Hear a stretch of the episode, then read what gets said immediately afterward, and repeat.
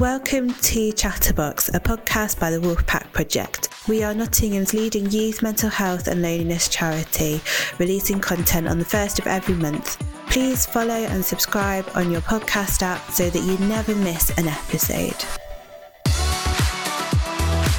This episode, we are joined by Alex Norris, who is the MP for Nottingham North. It's lovely having you.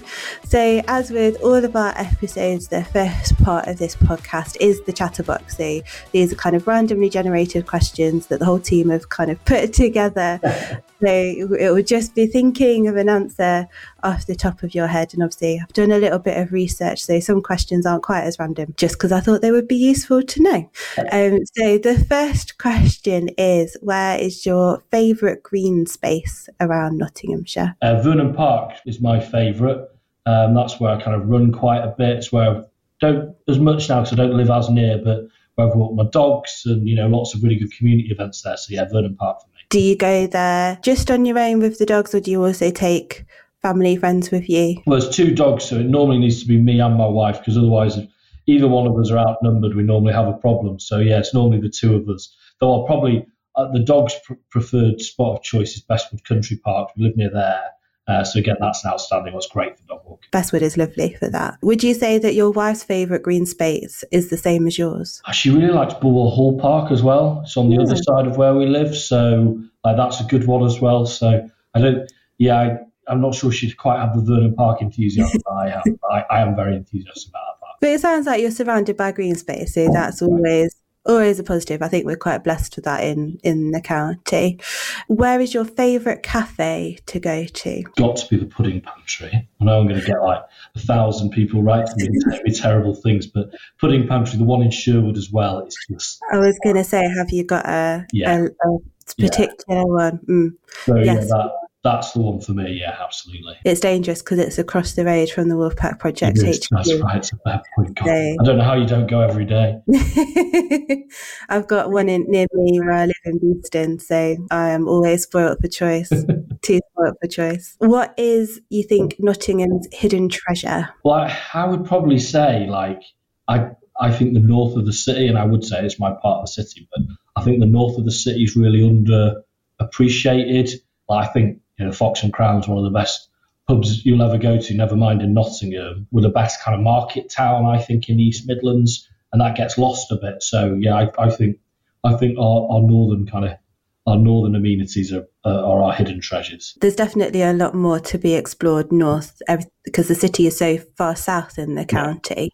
Yeah. I think people forget that it stretches really quite far. Oh, good. North. If you take the county, it's really, really far. Yeah. Yeah. Yeah, absolutely. What is the first place you ever went to when you moved to Nottingham? Uh, can you remember? yeah, no, I, I, can. I can. It'll be coming up to uh, six months short of 20 years ago. It would have been Willoughby Hall on campus at the University of Nottingham. So my mum will have, yeah, my mum drove me over all those years ago. So I mean, I've, I've been to I've, I've been to City Ground before. Thinking about that, I've been to City Ground probably was about I don't know, 10 or 11. Um, so that would be actually quite a bit earlier that for the football uh, as a Manchester City fan in the away end, if I'm being really honest. But the first like proper time and I've not left was, yeah, you, you the university campus, Willoughby Hall. Oh, nice. I love Uni Park. It's so lovely to wander around.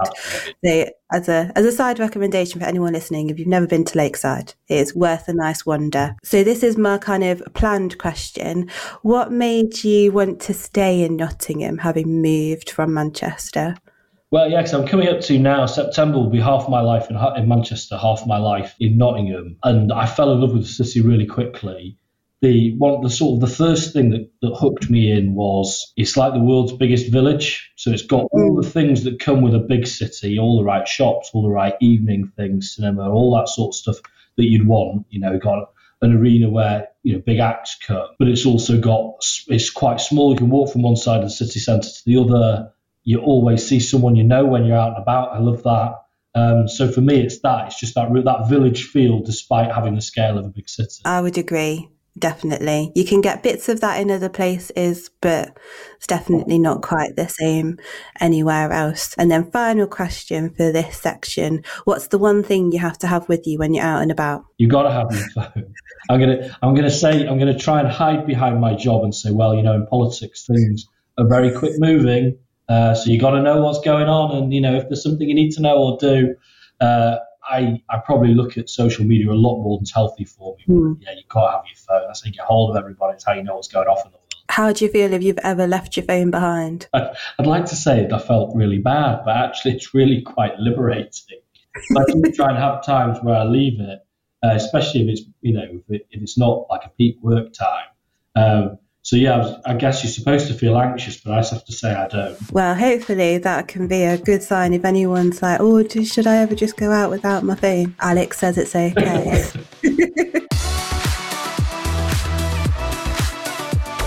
So, Alex, in the intro, I said that you are the MP for Nottingham North. So, for anyone who doesn't know um, or maybe has a limited kind of knowledge, what is a Member of Parliament? What do you do? We break like the Great Britain and Northern Ireland into 650 little pieces, uh, like a jigsaw. We call each piece a constituency, and each bit, you know, covers a part of you know, England, Scotland, Wales, or Northern Ireland, and each bit sends a person to Westminster, where I am now. Big Ben's literally just opposite. Uh, kind of where where I'm sat, and they send each each constituency sends one person to Parliament that big green room where often there's a lot of shouting. I'm sure we'll get to that. But to talk about the issues that are affecting our community, that people are raising with me, changes we want might might want to make to our country or to the world. Um, so I come down here as our member of parliament to do that. I was chosen in an election in 2019 and also one before in 2017, where anybody could put their names forward as long as they were 18 or above. And the public voted, and, and I was the, the successful candidate in, in those two occasions. So I come here. I'm in London generally Monday to Thursday. Sometimes I can get out on a Wednesday night if I'm if I'm doing well, and then I'm at home in Nottingham on you know, Friday, Saturday, Sunday, and then yeah, the cycle kind of continues. So that's what I do. I talk for uh, my part of the city and hopefully do a good job of, of, representing the views of people there. Well, hopefully you are doing if you've been re-elected. So it's quite quite a big split of kind of a lot of time in London and a lot of time travelling on the train, or do you drive? I will confess I drive. But I do that because I like to. I bring one of the dogs with me, kind of my way of doing that. And it is like actually, it's kind of you know, as, as, as you touch on there, it's kind of like two jobs in one. Down here, I'm a legislator, so that means going through. Got laws on me, law or two on the desk. You know, going through laws, sort of line by line. It says is with another person. Should it say and with another person? You know, that sort of painful line by line legalese, as well as raising those issues that are important on a, on a Monday to Thursday basis. And then back home, on a Friday, I will have surgery, so people will come with their problems. I'll try and help. Might be with the council, could be with the Home Office, could be with benefit systems, schools, you name it. People come and ask me. They I've had people ask me to fix their washing machines before that. that is out of scope.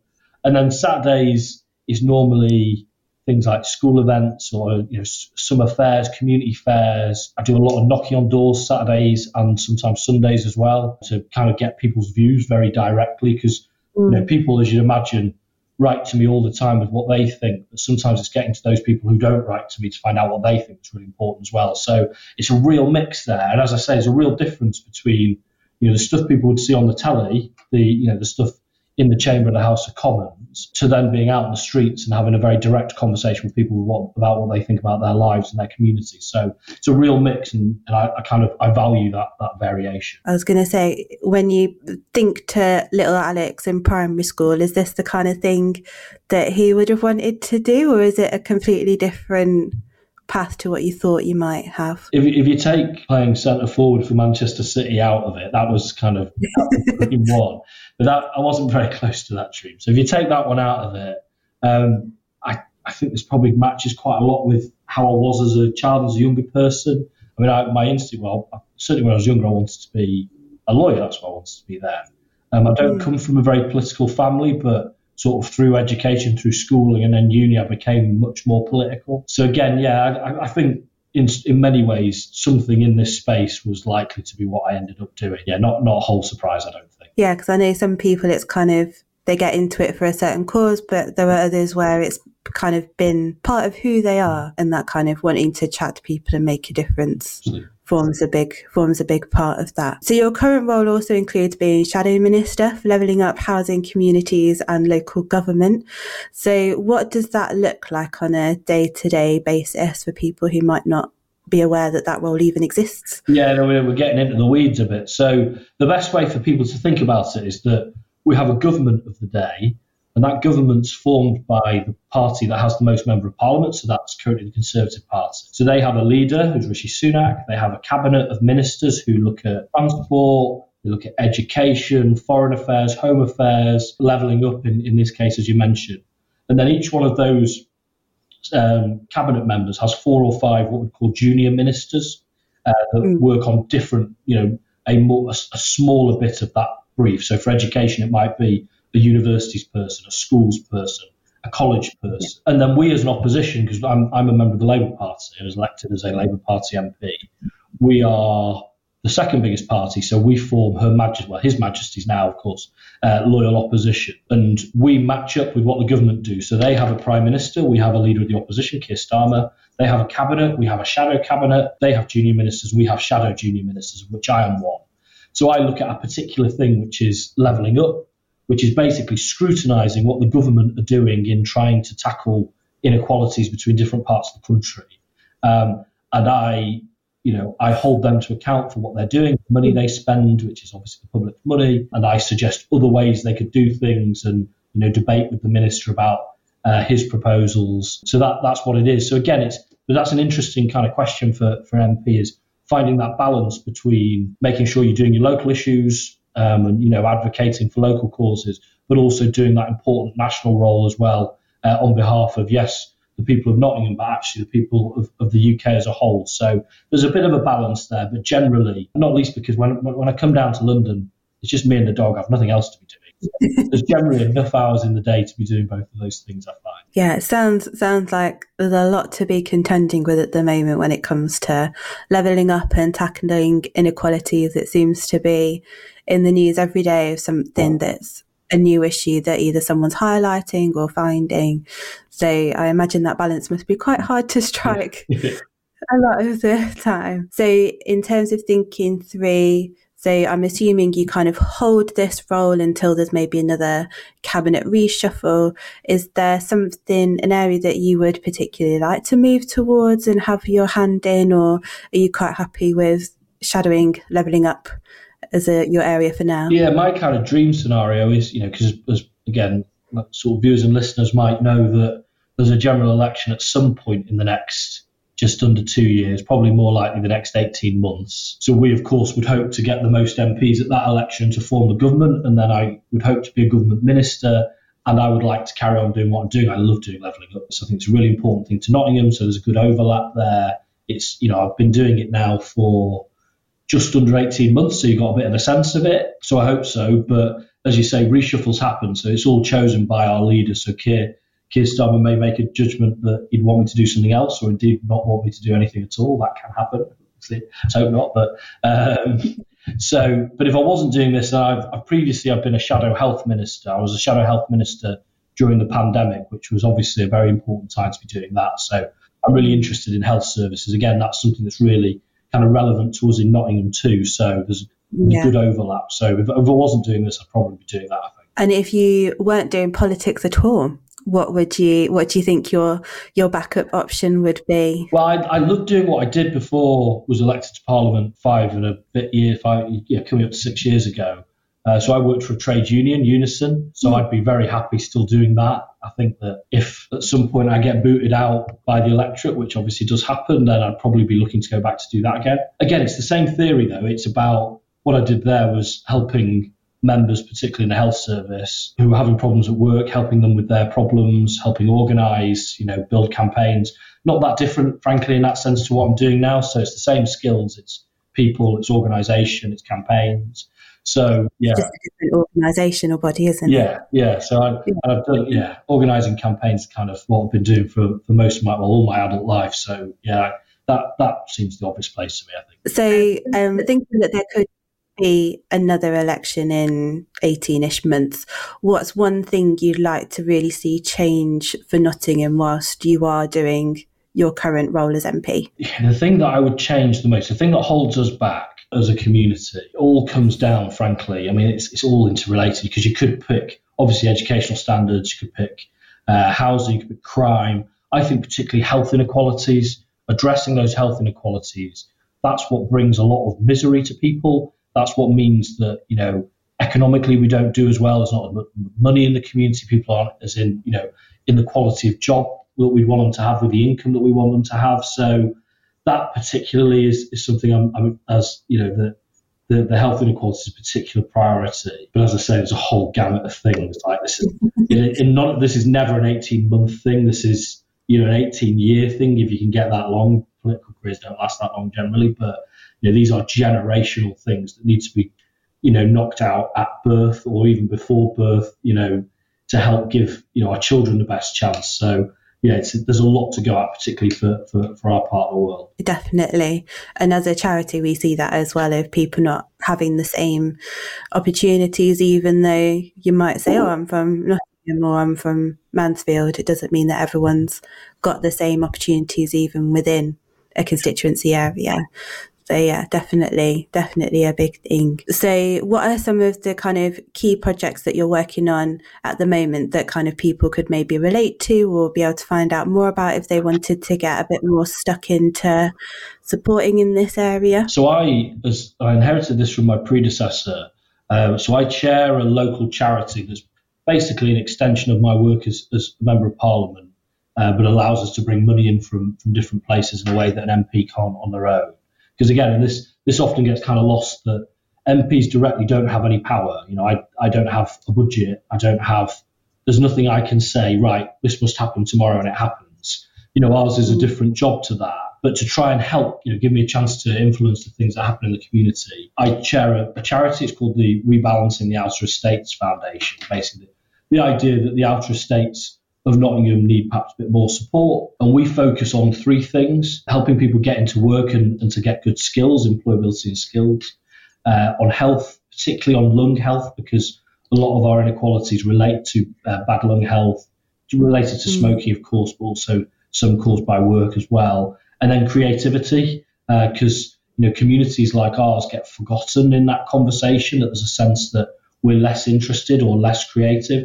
That's not true. You know, once you give us the opportunities. If you look at the arts festivals that we have, you know, in Bulwell and Bilborough, the Basford Showcase, actually, our children are really creative, our adults are really creative, our older people at Knit and Natter are really creative. So, you know, try and unleash our creative potential as well. So it's those three are our major projects, really. You know, because if you can get those right for a community, if you can get the right kind of jobs and skills, if you can help people with maintaining their own health and having good access to healthcare, and people living in a creative world, well, actually not far away from a pretty decent life. If you can have those things in your life, you've got you've got a real chance. So that's the kind of things that, that I focus on locally. And it's and all three of those things are people being connected with each other as well, which go a long way to helping people feel like they belong somewhere and all of the health benefits that come with having steady social networks are way better than people who are isolated. So they're definitely, definitely a big,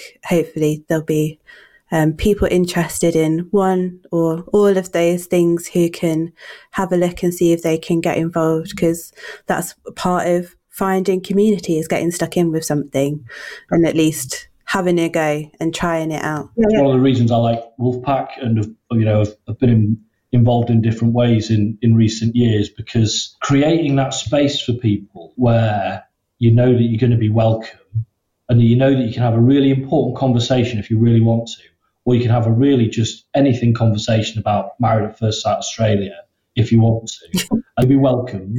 You won't be judged on, you know, do you have to turn up in the right kit or anything like, you know, you know, it'll be non-judgmental, as little anxiety as possible. That's really important, like especially nowadays where you know, we're all so connected to each other digitally, but we sometimes aren't connected to each other at all. More socially, workplaces aren't like they were anymore. Many people work just at home. So trying to mm. find those spaces, just really natural spaces for people to just be themselves is so important. And that's you know why I've been involved with kind of Wolfpack in the past. Yeah, it's great having that support and other people to champion the cause of how important community is.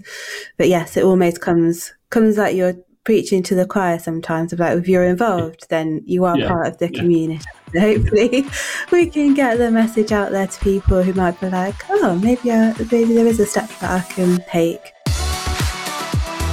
Thank you for listening to Chatterbox, a podcast by the Wolfpack Project. You can find us on social media. We are chatter.box or you can link to us from the Wolfpack Project website, which is thewolfpackproject.org.uk. We'd love to hear how the conversation has inspired you or things that you've learned, so do engage with us. Do also remember to follow or subscribe on whatever platform you download your podcast from so that you never miss a new episode. So, for anyone listening who isn't aware, the five ways to well-being is a universal kind of set of categories that people use to kind of help with monitoring and managing their whole well-being. And the five ways are connect, learn, active, give, and take notice. And so, if you're able to do something positive in any or all of those categories, then that can help with building positive habits for life. And so, we kind of want to take time in this podcast to look at how, as individuals, our guests manage in those five ways that hopefully might inspire you as a listener to maybe try something in your own time at home or just to think about this, think about this further. So we've obviously been talking a lot about connection and you've mentioned a lot about spending a lot of time in mm. London, some time in Nottingham and obviously that transition away from home as well, moving from Manchester to Nottingham for uni, all kind of things where you might feel quite disconnected. What are some of the ways that help you maintain that feeling of connection and that feeling of belonging when you're out and about doing your day job? Yeah, I mean, it's because it, one of the things about this role is, as you know, anybody who works away from home, you know, to leave your normal life four days a week, you know, Monday to Thursday, that can be quite lonely, especially in you know, in a in a role. And again, I, I, would never expect anybody to cry for a politician. I'm not asking for that. But when you can open your social media and have people tell you what a horrendous person you are very, very quickly, like you feel quite mm. lonely and isolated. And my, you know, coping mechanism that's not an issue in Nottingham because there's so many great people around. Um, you know, whether that's you know people I just meet at community projects or people I've worked with for a long time through the council, uh, the people in my office uh, local councillors, you know, volunteers, and, and, my political party. There's loads of really great people that I've known for a really long time. It's very safe. You can talk to them about anything. That's really good.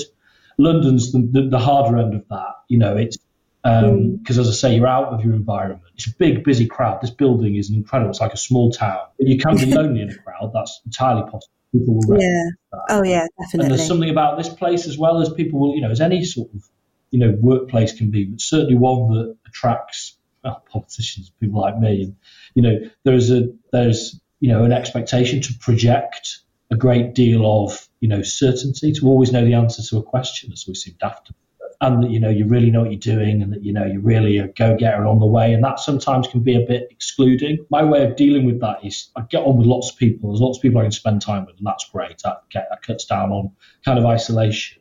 But i've got you know a much smaller number for people who I really either I've known for a long time from you know childhood or from university or even people that I've worked with here that I can have a conversation. It's not about politics. It's not about careers. It's not about you know any of those things. Who's on Newsnight this week? All that nonsense.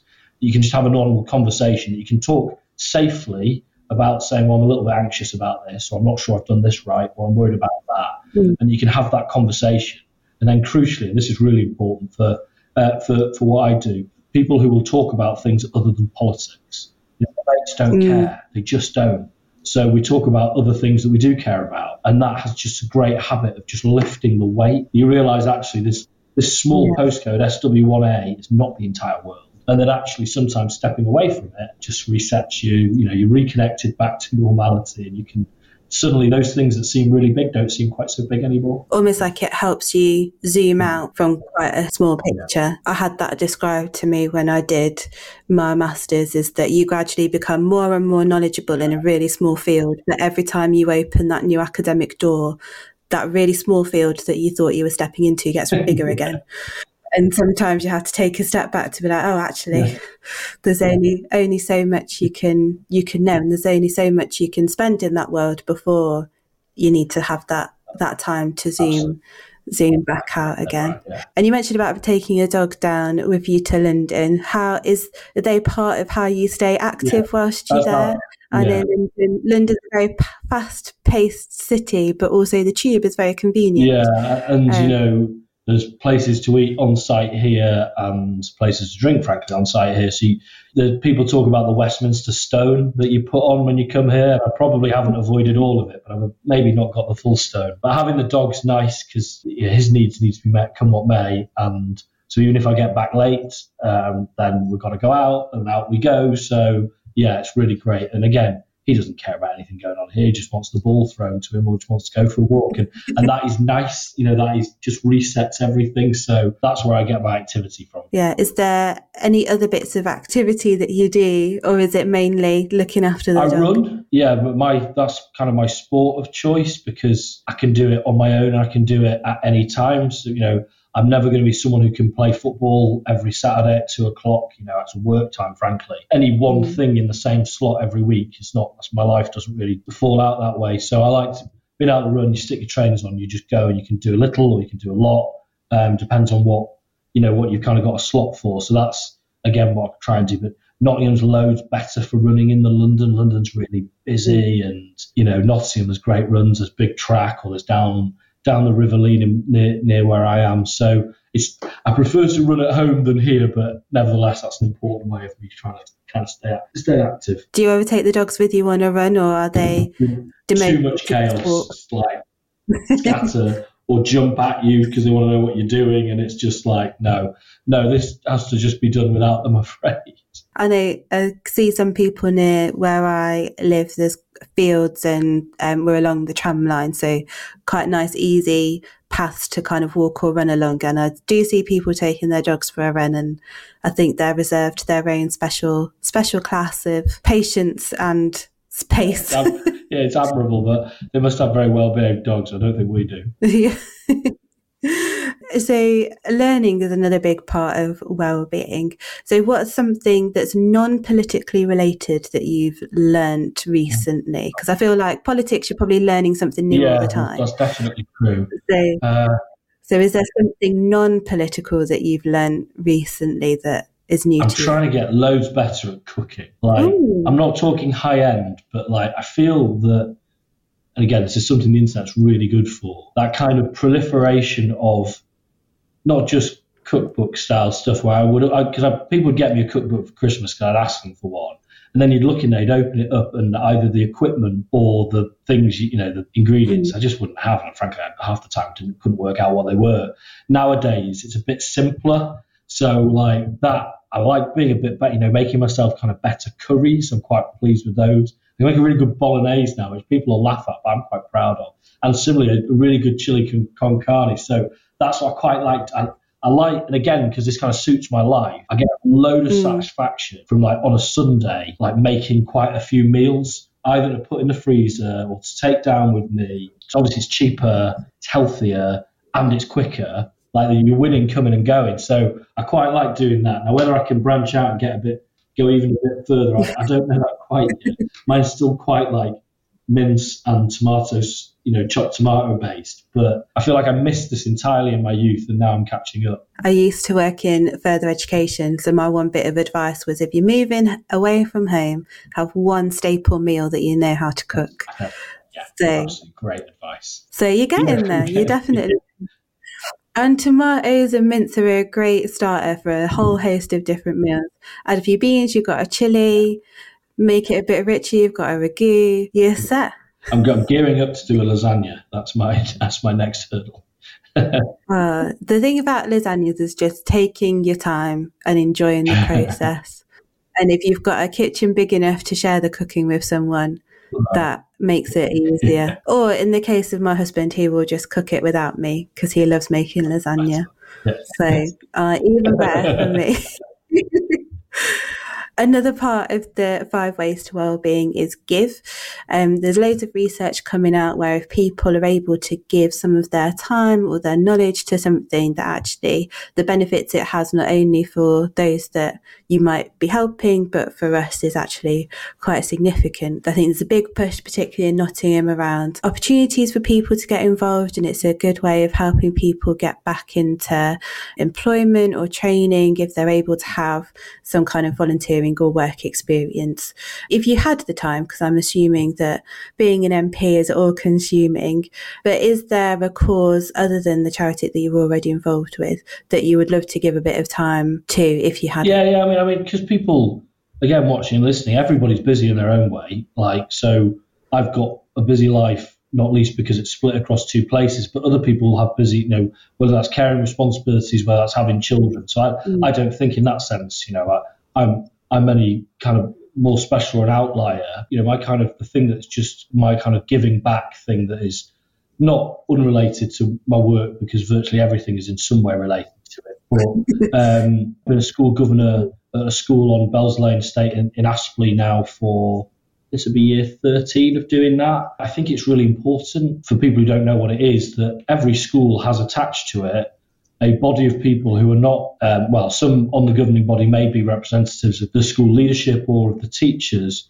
and or parents, um, or in my case, just the community, who come together to hold the school leaders to account for what they're doing, to make sure that the education being provided for our children is the best it can be. So mm-hmm. I do that. I've done that for a long time, and that I think is really important, and it's actually quite nice because it's something where you can have a stake in it, but you don't quite take it home with you. It's not my job to decide yeah. the curriculum or that's you know sort of thing. I don't have the skills or knowledge to do that, but you know you hold the teachers to account for it, and so that's my kind of way, and that is something that there are so many opportunities to do. Everybody who wants to be a school governor can be because across the city there's what hundred schools and across the county, that would be probably that number times two, if not more. So if you are minded yeah. to do it, it's a really good thing to do. And it's a bit of a time ask, but actually it's loads easier in the digital age because some of it's in person, some of it's in, online. The training, you know, at the beginning can be a bit of time, but actually most of that is now available online in your own time. So that's what I do, and I, I love doing it. I, I will do that for as long as they'll let me do it. That's kind of hopefully encourage people that you don't need to have the experience or the kind of specialist knowledge for an area, most places will give you training or, or it's a space where actually it's helping others do the specialist stuff, which I think being a school governor is a great example of you don't have to know all about the education system just to say we want the kids to have the best opportunities they can. So yeah, but regardless of area, definitely you don't have to have the specialist skills. I certainly didn't when I started out volunteering. You just learn it, learn you learn as you yeah, as you yeah, grow. And then the final bit is take notice, which is my favourite bit, but I think I am slightly biased with having a mental health background and training, um, and that is how um, we can best take notice of our physical health and our mental health and put things in place to look after it and manage it day to day. So thinking through kind of during your week, do you have certain coping strategies or things that you do when maybe things are getting a bit overwhelming or um, you're just feeling a bit stressed out that you kind of do to help manage managing those situations? Yeah, I mean, I think having having those sort of coping strategies is really important, and it's just you just can't. You know, you wish you could remove those anxieties and you know make make that never never an issue, and that's just not the case. For me, it's part of you know mental well-being particularly important. I'm, I'm a younger person. I don't have kind of any long-term physical ailments, so generally my I've had a horrible virus the last week, so I sound a bit like whatever. But um, but in general, my physical health is quite good. My main thing to do in that is I need to sleep more, be less. Mm. You know, certainly when you're down in London, the temptations. You know, I think well, I'm down here. I'll go for a pint on a night at the end of a long day. You have to you know, try and make sure you don't do that too often. The mental health much kind of that's a greater challenge. You know, my mood can relate to what the opinion polls are saying, which is a really bad way to live. Like those are things outside of your control. So limiting some of yeah. that is really important. Having outlets, whether that's pets, whether that's you know. Uh, the time me and my wife spend together doing other things other than politics, that's really important. Like the most important thing for me, and hopefully people kind of understand where I'm coming with on this, is that, and it goes back to what we're talking about about just removing ourselves to a bit of a distance. In politics, you can you can be in danger of taking yourself too seriously or centering the world around yourself too much. You know, at the end of the day, whether it's getting to do interesting things like you know talk to yourself today, whether it's you know, I get invited to go to lots of things, and people are always glad to see me. And there's always, you know, you can start to think that you're a bit special, when actually it's the it's the office. It's not me as a human being it's the role. And when I stop doing it, just like there's been dozens of people who've done it before me, there'll be dozens, and you know, in the fullness of time, hundreds of people who do this after me. So taking that time to remember that perhaps not to take self so seriously, not to read about yourself, you know, what people say. I'm generally quite good for that anyway, but not, you know, so just to take that step back, center yourself in the world rather than kind of centering the world around you. Look at other things, whether that's, as I say, the well-being of pets, what your family are up to, whatever. That is really, I've, that lifts my mood immediately. The moment I've kind of put down Twitter, stop reading, you know, into granular detail in what the opinion polls are saying, mm. and just get back into the real world around, you know, people you care about. That lifts me, makes such a big difference. Yeah, I think there's a saying around kind of what you give your attention to is then what kind of spawns thoughts and kind of what then captures your your attention more often. So actually if we're giving our attention all of the time to things that maybe aren't helpful, then actually when we do give our attention to stuff that then helps us with that makes all the difference. And I think, yeah, th- things like opinion polls where it is very much like you definitely can't control, but recognizing that that is something you can't control, or at least there's not a lot you can do to control that, I think is that whole part of giving that separation and being able to put your mind onto more positive things, hopefully. So, Alex, it's been great having you on, and I feel like we've covered a lot of ground in our chat, and hopefully, there's plenty that people can take away from either from a political point of view or just hearing some of the things that you do to look after your well-being. If people listening want to get a bit more involved in their local area, what are some of the easy ways that people can kind of get more involved with their local MP? Well, first of all, you know, if people want to, I really hope they will. You know, the point I would always stress, I'm sure people will be able to work this out from me already. Politicians are not super people. The sort of the worst thing we ever perpetuate is this myth that we always know the answer to things when we don't. We just like anybody else, and you know, we I'd like to think I've got lots of really good ideas and whatever, but I don't have the monopoly on them. So please contribute.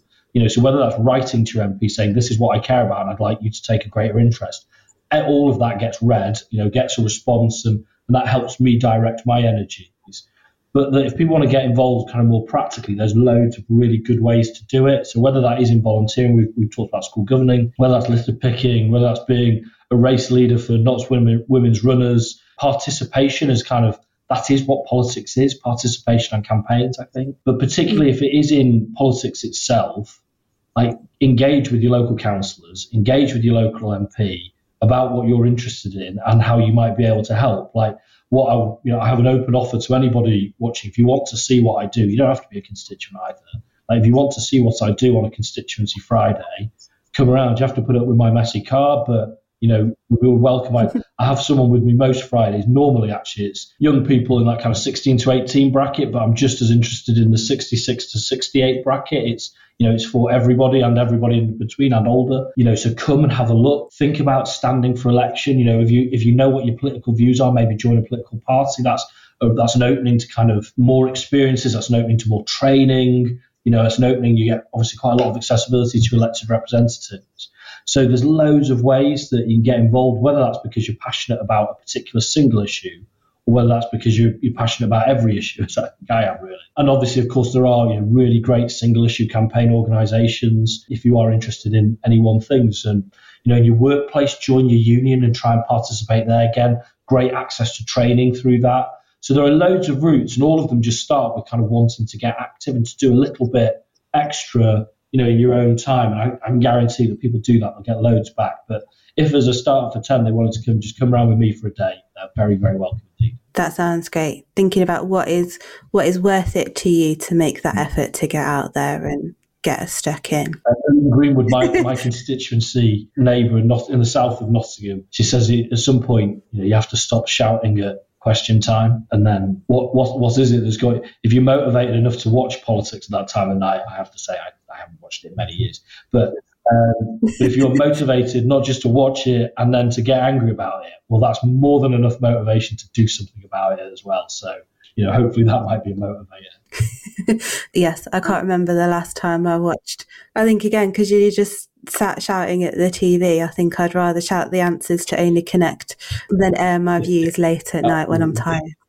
To end on kind of um, a fun, non related note to kind of anything that we've really talked about, but have you got any recommendations for people to maybe watch this week or read or listen to that have been of interest to you recently? I, I love I don't care who knows it. I got loads of pelters for this, and I don't care. I love reality TV. So we're at a peak mm-hmm. point of the season in that we're getting new Made in Chelsea and new The Only Way is Essex this week. We are also mid. Um, we're about four weeks into Married at First Sight Australia, as I mentioned earlier. It is great watching, like whether that's because you're really interested in people or whether it's just because it's great escapism, I would really recommend it. And the great thing is, all those episodes and frankly nine other series are waiting for you. So once you scratch the surface, you know it's all there. So I would definitely, definitely recommend that to anybody. Yeah, I have dived in a little bit into those, but the Traitors was my most recent one that fits in with that. I loved the Traitors, including the American version. Well, this is it. It's the same with, with Love Island as well. I'm on the American Love Islands at the moment. They, they pop up, you know, all the things we like here pop up elsewhere. So there's loads of content to, to get, get our teeth into. Yeah, definitely. If you were going to have takeaway this week, is there one particular takeaway that you'd hunger I'm after? quite a KFC guy. Um, but it would be more likely because KFC's best on a Tuesday, and I'm going to be here in Parliament till late tomorrow. So normally be a Nando's. You know, I, like, I love, I just love a Nando's. Where are you on the chili scale?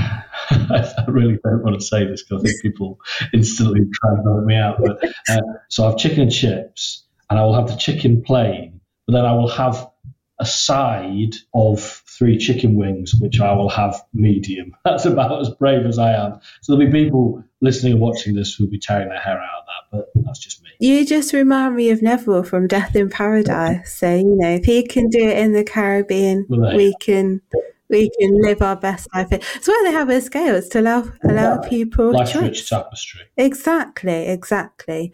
And then, has there been a particular earworm or like favorite bit of music that you've been listening to recently? Yeah, I mean, we've been the last few years. I, I struggle to get off this. Like, we've been really well served with. Uh, with Taylor Swift content, basically pandemic onwards, she's gone into mm-hmm. overdrive and broken that cycle of you know yeah. a new album every two years. And it's like so there's so much really great stuff there that I just I try to listen to other things and I inevitably end up back on on, on Taylor. the two eras is kind of the early era pre-red and then the later yeah. era as it gets darker and darker and darker.